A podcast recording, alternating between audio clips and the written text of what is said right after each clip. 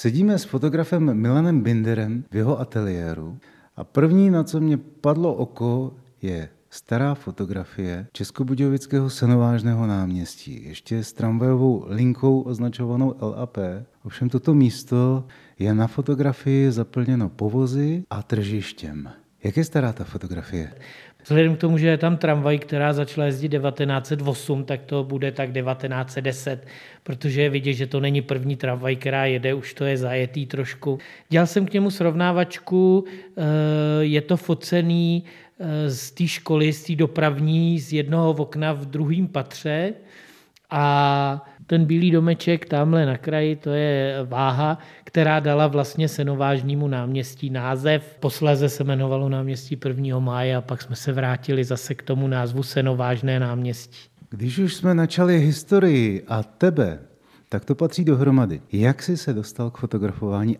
To, je, to bude dlouhý povídání, ale asi ve třetí třídě jsem, eh, tenkrát to bylo, když člověk přines do sběrny sběr, tak dostal uh, série zápalkových nálepek, nerozstřihaných, který se normálně lepili na krabičky, ale tady byla třeba celá série, dávali to za sběr dětem. Takže já jsem asi ve druhé, ve třetí třídě dostal takový dvě série nálepek. Měl jsem, táta dělal na dráze, tak jsem měl takový notýsek ČSD.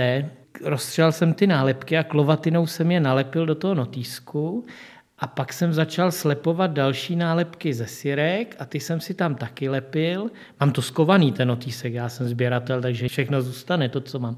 A hrozná výhoda byla, že jsem vyrůstal v době, kdy rodiče měli čas na svoje děti. Táta dělal na dráze, takže přišel ve dvě hodiny domů a měl klid, měl čistou hlavu. A když viděl eh, ten můj notýsek, jak to tam lepil, říkal mi, asi to je špatně tou klovatinou, tím to zničíš vlastně. Takže jsme šli tenkrát do armáďáku, kde byl klub filumenistů, což byli sběratelé nálepek. Předsedal tomu tenkrát pan Dejmek a tam nám nandali hromady nálepek a řekli nám, jak se to sbírá, jak se to dělá. A my jsme s tím tátou začali sbírat ty nálepky ze syrek. Tenkrát to bylo ale sběratelství o tom, že člověk musel mít věci na výměnu. Dneska je sběratelství o penězích kupuje se, prodává. Tenkrát se měnilo. Byly burzy, kde se dvě věci měnily za jednu podle toho, jakou měli hodnotu a tak. Ty lidi se setkávali, bylo to hrozně zajímavé. Jenže když člověk sbíral ty nálepky, tak musel mít odznaky, musel mít nálepky od sejru, musel mít známky nějaký, musel mít, aby to mohl měnit za to svý, to co, to, co je mu blízký. Takže my jsme museli mít od všeho něco, a to jsme se dostali k pohlednicím Budějovic. Ty nám absolutně učarovali a vlastně postupně to sběratelství těch nálepek přešlo ve sběratelství historických pohlednic Budějovic.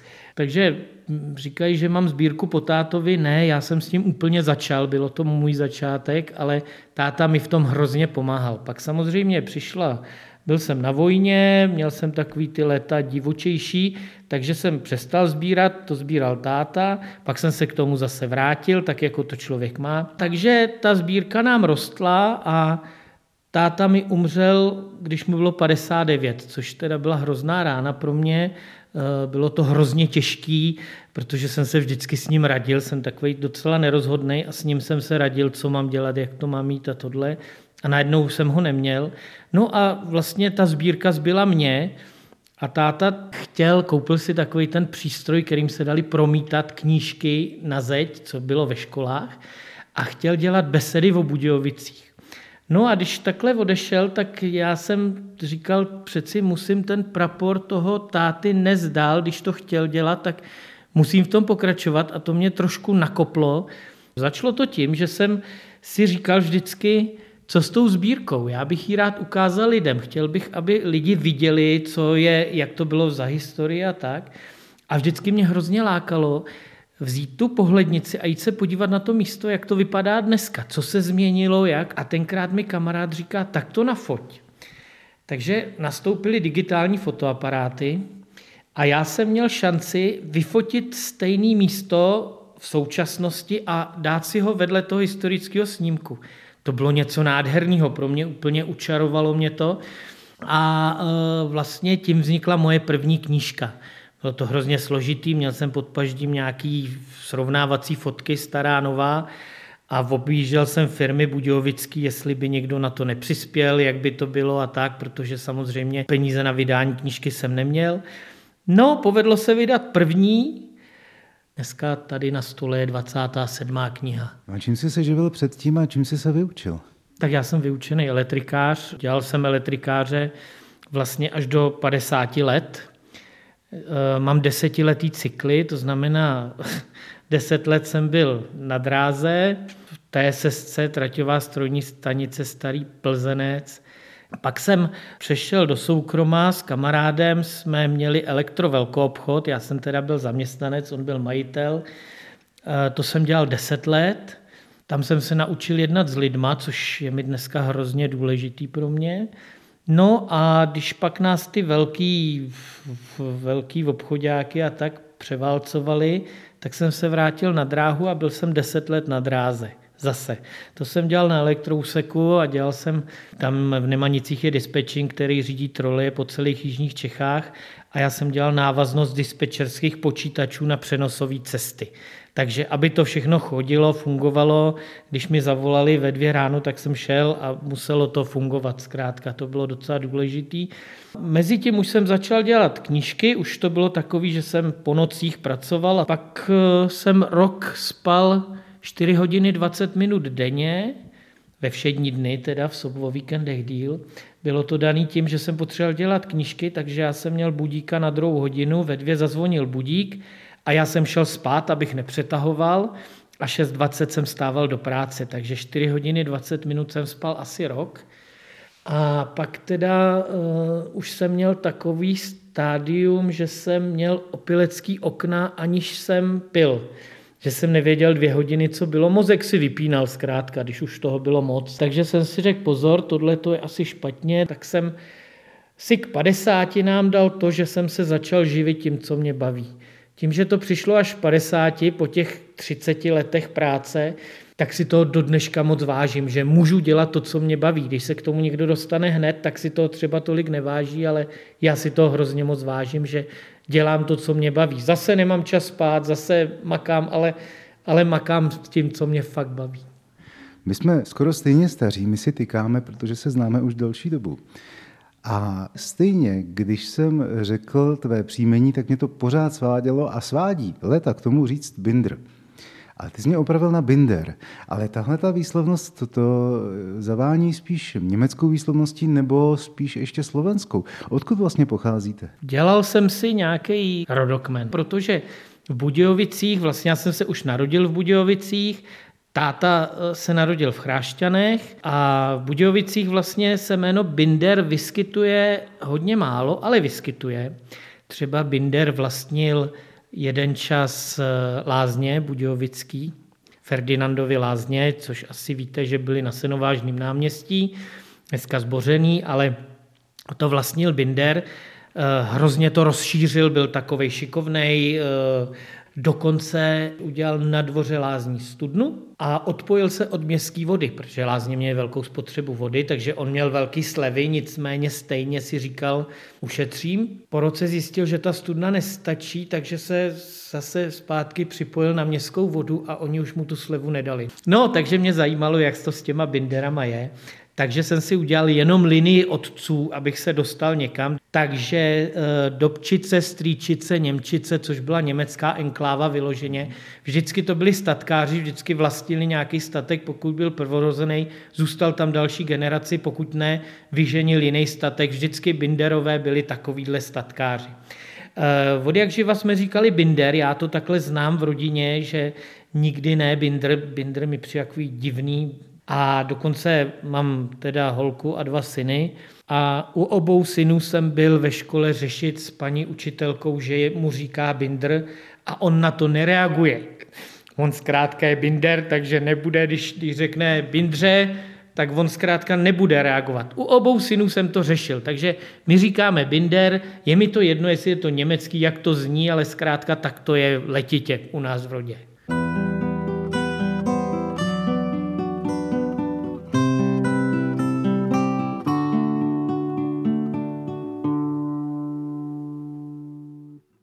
Listujeme teď vydanou, ale právě, jak si říkal, ještě nevydanou knihou. Ještě nevydanou knihou, ano. České Budějovice objektivem Milana Bindera a perem Martina Maršíka. A máme tady zrovna otevřenou dvoustranu Vladimíre Ilíči, kde jsi.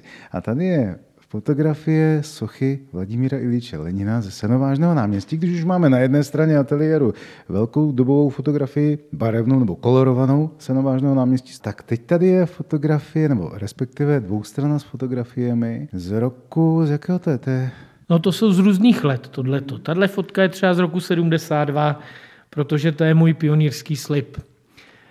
Tenkrát eh, nám říkali, vašte si toho, jste první, kdo skládají slib u Lenina. Vidíš, že ještě tu není udělan to zadláždění, ale Lenin už tam stojí a a já to ukazuju, protože jsou tu krásně vidět ty lázně, o kterých jsme se před chvílí bavili. Býval tam pědestál se sochou Vladimíra Ilieče Lenina, který nakročený takovým zajímavým způsobem s pokrčenou levou rukou a já si pamatuju, že bývala velikánská aféra, že mu dal někdo na záda batocha přes tu ruku hulku. Pamatuju si to dobře?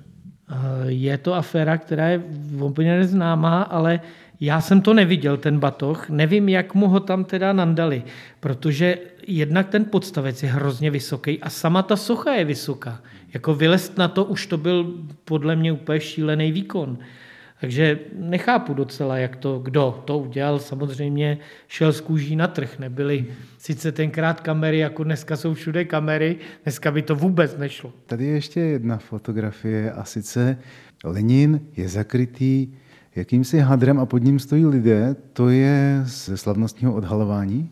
To je slavnostní odhalování sochy vlastně kdy ji zakryli, připravili to, ten provázek tam připravili tomu soudruhovi, který ho měl odkrejt slavnostně. A ať tahal, jak tahal, tak to nešlo odkrejt. Všude fotoaparáty, dokonce tam byla televize, teď to točili, jak se odhaluje socha v Budějovicích a ono to nešlo dolů. Takže nakonec tam vysadili asi 12-letýho kluka, který to stáhnul, ten hadr z toho a zachránil celou tu situaci, protože to hrozilo, že někoho za to zavřou, že jo, to je tak v té době. Tak pojďme zalistovat ještě dál tou novou knihou. Teď jsme se dostali k dvou straně, která mi evokuje, že každý rok v březnu si vždycky připomínáme 23. a 24. velký nálet na České Budějovice a na České Velenice z roku 1945. Tady vidím fotografie Zlatého mostu, dnes z Modrého mostu u divadla. Jednak dobové z té doby a jednak eh, na současné hrozně milý mi přijde, že si řekl Zlatý most, protože spousta budějčáků neřekne Zlatý most. Je to fakt Zlatý most. Je tu vidět vlastně, jak dostal zásah justiční palác, Zásah dostali i ty záchodky vedle, které hrozně prej smrděly. Pamětníci říkají, že pozitivní na náletech bylo to, že tyhle záchody teda to dostali. A zajímavý na tom Zlatý mostě je to, že oni vlastně ty sloupy betonové, které jsou na krajích toho oblouku, tak je naložili, odvezli, že je zrestaurujou, zalepili ty díry, eh, dneska je to krásně vidět, co je opravovaný a tak. A když je přivezli, tak je nevrátili na to původní místo. Takže tady já třeba mám srovnávačku, kdy stejné díry opravený jsou na jiné straně dneska toho mostu. Což je zajímavé, že to nesedí s tím. Ty nejrozbitější jsou dneska směrem k divadlu, což je hloupost, protože ty měly být na druhé straně. Takže to je taková zajímavost, na kterou člověk přijde, až když fotí nějaký srovnání. Jinak, jinak si to nikdo nemůže všimnout. Když byly v roce 2015 oslavy 750 let města, tak jsem hodně bojoval o to, aby se Zlatý most natřel na zlato. Bylo by to úplně super, lidi by se u toho fotili, věděli by, že je zlatý, už by to bylo jasný úplně. Stálo by to tenkrát 20 tisíc, i na to byla kalkulace, ale nějak se to nepotkalo dobře s, se schválením nějakým a tak. Muselo by se to dělat v noci na černo, což zase jsme úplně nechtěli. Ale i do budoucna si myslím, že je výzva mít v Budějovicích Zlatý most. Nebylo by to vůbec špatné. No a Zlatý most mám hrozně rád, protože původně tam byl lehký nižší most, který neunes tramvaj s lidma. Ze, ze Stejskalky z eh, ulice jezdila vlastně tramvaj přes most a první ranní tramvaj přijela, lidi museli vystoupit, tramvaj přejela most lidi přešli most, nastoupili a jeli dál. Posléze během dne to bylo tak, že z každé strany mostu přijela jedna tramvaj a lidi přešli a jeli zase. Takže to je taková zajímavost, proto ten most dneska tak mohutný, aby unesl tramvaj s lidma. Když se pak nahradil vlastně, tak začala jezdit tramvaj přes most. No. Posloucháte Český rozhlas České Budějovice, posloucháte pořad Jeho Češi. Dnes sedíme s fotografem Milanem Binderem pořadí nad 27. knihou jeho fotografií a historických fotografií, kde se srovnávají dohromady vedle sebe ta původní místa, jak vypadala a jak vypadají nyní v současnosti. Mimochodem, když jsme u těch českých Budějovic, ale já bych asi měl správně říct Budějíc jako takových, tak kde je ti v nich nejlépe? No, říká, že nejsi Budějčák, ještě já odskočím teda. Jak dlouho jsi v Budějovicích? Podstatě od roku 1987. Já totiž tvrdím, že když je někdo 20 let v Budějovicích, tak je to Budějčák protože načichneš tím a ono to nejde, to už ze sebe nedostaneš. Zkrátka, po 20 letech není člověk náplava, ale je to budějčák, to je daný. Mně se líbí náměstí, já miluju Budějovický náměstí a tam se cítím nejlíp. Mám tam tu černou věž, která je naše radnici, která je super, že jo. Eh, kašnu, Kašna, miluju Kašnu, takže pro mě je nejlepší Budějovický náměstí. Kolik měst se může pišnit takovýmhle nádherným náměstím? Teď to je pro nás přece to stěžení. No videa, my zrovna vidíme fotografii Černé věže i té bílé, v podstatě ne bílé, tedy té současné klášterní. Ale je to, když si vylezeš na Černou věž a díváš se na bílou, tak ji vidíš takhle a když si vylezeš na bílou věž, což já mám tu možnost proti třeba jiným lidem, a díváš se na Černou, tak je to takhle. Takže tohle, jak ty věže vlastně na sebe v těch Budějovicích vidí. A máš nějaký svůj sen, vyfotit si třeba ještě něco jiného, kromě těch českých Budějovic a té historie, vydat se třeba do světa a fotit, já nevím, Matterhorn, nebo Himaláje, nebo Jižní Ameriku, nebo Afriku. A říkali mi třeba, jestli bych neudělal Krumlov, takhle srovnávací fotky nebo něco. Jíně to srdíčko bije pro ty Budějovice a já ani nechci nic jiného fotit. Byl jsem fotit v Číně, byl jsem fotit v Černobylu, byl jsem různě fotit, ale to je pro mě takový odskočení od těch Budějovic, které jsou pro mě jednoznačně to nejlepší, to top.